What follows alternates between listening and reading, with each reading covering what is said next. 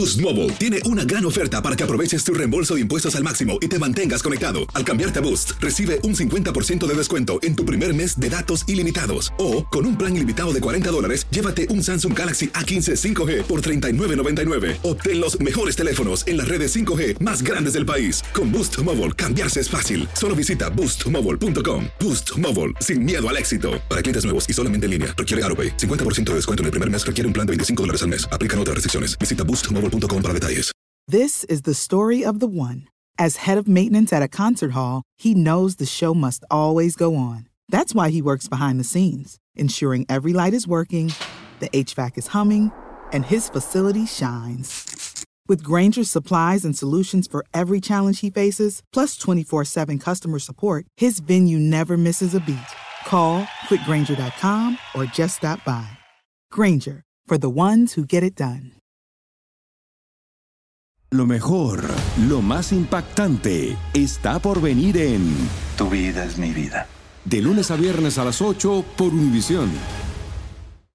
El siguiente podcast es una presentación exclusiva de Euforia On Demand. Tenemos a nuestro próximo invitado. Sí, señor. Eh, Janet Rodríguez nos va a hablar un poco, ella es corresponsal de Univisión en Washington. Vamos a hablar acerca del ex asesor de seguridad nacional que se declaró culpable este viernes de haber mentido al FBI sobre sus conversaciones con el embajador ruso en Washington. Adelante, ¿cómo estás? Hola, muy buenos días. ¿Cómo están ustedes? Gusto saludarles. Bienvenida, Janet. Y, y tú tienes tremendo trabajo, ¿eh? porque en Washington me imagino que no hay un día, un día aburrido allá en estos tiempos. Jamás, no, no, no, el presidente no nos da tregua. Esta mañana precisamente ya habló nuevamente de Flynn, acaba de salir eh, rumbo a Utah y las primeras declaraciones que hizo la prensa esta mañana es decir, bueno, a Flynn, un hombre tan bueno y condecorado, por mentir le arruinaron la vida y a Hillary Clinton no le ha pasado nada. Así que sigue la controversia de Flynn. Durante el fin de semana ya habrán leído los tweets del presidente donde atacó al FBI, atacó a los agentes de esta agencia, la investigación,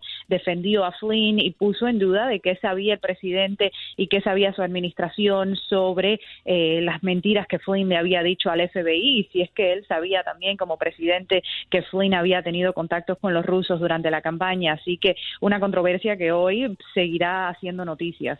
¿Qué tal, Janet? ¿Cómo estás? Te saluda Max Saúl. Eh, mira, la verdad es que eh, esta detención de, bueno, no, no detención, sino esta, esta acusación contra Flynn eh, realmente no sorprende tanto porque de alguna manera se esperaba para todos los especialistas que siguen de cerca el caso. Y la gran pregunta es, eh, los, los, vamos, los que estaban a la vista, ya los dos más importantes eh, han sido señalados. ¿Quién seguirá o quiénes seguirán en la lista? Claro, yo creo que los expertos legales aquí lo que tienen muy claro es que la declaración de culpabilidad de Flynn es una admisión de cooperación. Flynn ha dicho que él va a cooperar con el FBI y de ahí empezarán a caer más cabezas. Yo creo, bueno, Jared Kushner, el yerno del presidente, ya tendrá que hablar con el equipo de Mueller. También está siendo interrogado por el Senado, los comités de inteligencia del Senado y la Cámara Baja. Así que por ahí está, hay un posible, otra posible persona que pueda caer en esta investigación. También Donald Trump Jr., el hijo del presidente, es otro personaje que se está investigando eh, a fondo por sus contactos con los rusos y aquella reunión que tuvo con, con la señora rusa que le prometió que tenía información dañina eh, en contra de Hillary Clinton. Así que yo creo que esos son los dos personajes a, a- a ten- mantenerle la lupa que puedan ser interrogados, investigados y posiblemente a lo mejor eh, puedan enfrentar algún tipo de cargo, pero yo creo que, que esto de que Flynn esté cooperando con las autoridades, como bien lo dicen los expertos legales, puede ser clave para esta investigación. Bueno, y, y a, ni- a- a- al nivel de hasta cuándo eh, puede esto afectar al presidente Trump. El presidente Trump se parece a John Gotti, que le decían el Teflon Don. ¿Te acuerdas que nada se le pegaba? Eh, ¿Se le puede pegar alguna de estas acusaciones de Michael Flynn o lo, lo que están diciendo de Michael Flynn y lo asocian con el presidente? Lo, mira, aquí yo creo que ya muchos senadores, sobre todo en el Comité de Inteligencia, lo que están pidiendo, más allá de, colusión o de que haya algún tipo de, conducta inapropiada con los rusos, ahora lo que están viendo es obstrucción de justicia y, el crimen que están tratando eh, de, de asociar al presidente es esto, de a, a través de los tweets, a través de sus menciones y de qué sabía y de qué no sabía, puede que haya obstrucción de justicia y es por ahí donde muchos expertos legales están eh, viendo eh, alguna posibilidad de que eso sí se le pegue al presidente simplemente por, por las declaraciones que ha hecho. Vamos a ver, yo creo que, que aquí la clave va a ser hasta, hasta cuán alto nivel dentro del equipo de transición llegaron las comunicaciones en cuanto a los rusos y, cuánto Flynn comunicó hasta qué nivel su interés de que, de que hubiera algún tipo de, colusión o, de cooperación con el embajador ruso y con otros asociados con el Kremlin. Janet, eh, te saluda el doctor Mejía desde Nueva York. Tengo esta inquietud. Ya sabemos la autorrecusación de Jeff Sessions. Ya vemos la mentira que reconoce Michael Flynn.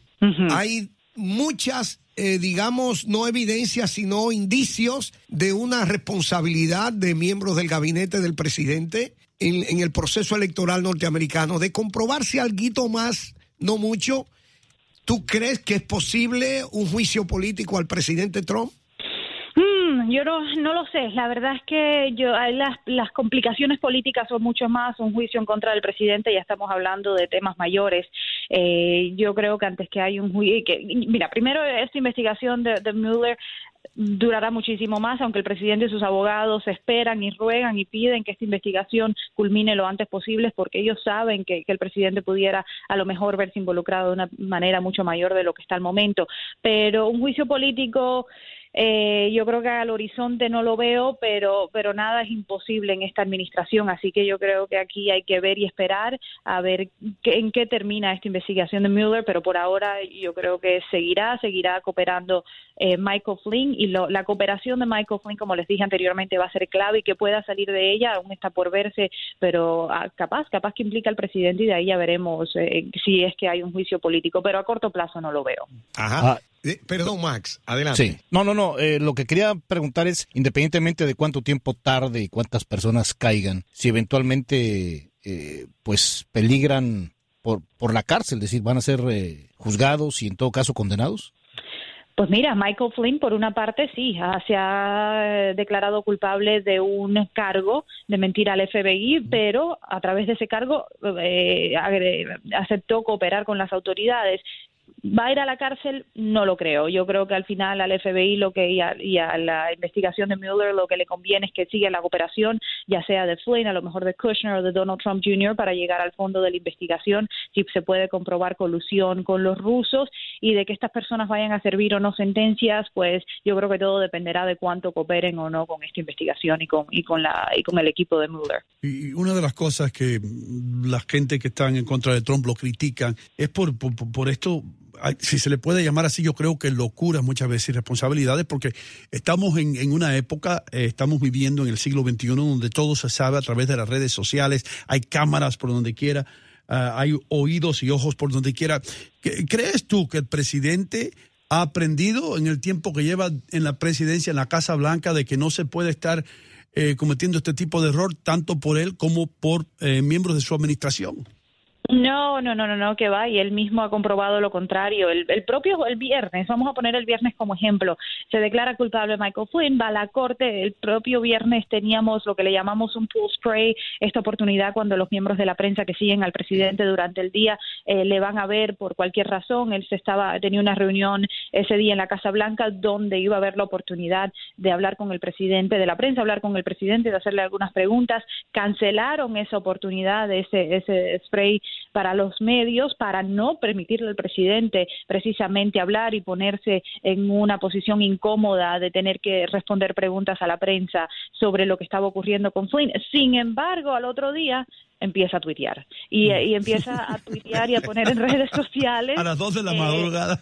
Ajá, empieza a tuitear y a poner en redes sociales eh, argumentos que le autoimplicaban. Entonces, bueno, no lo dijiste frente a las cámaras, pero lo estás eh, diciendo a voces a treinta y cuantos tantos millones de, seguidores que tiene y, por supuesto, a la prensa que está reportando tus tweets. Eh, por una parte, los abogados tratan de callarlo, tratan de, eh, de de decirle no digas esto, no digas lo otro, pero vamos, ya sabemos que tenemos un presidente que no se aguanta los dedos y que al final en Twitter puede, puede que caiga por, por, por, sus propias declaraciones a través de las redes sociales. Janet, tú, tú, has estado hablando acerca de las conferencias de prensa. Te voy a preguntar algo, si me lo puedes contestar, me lo contestas, si no, no hay ningún tipo de problema.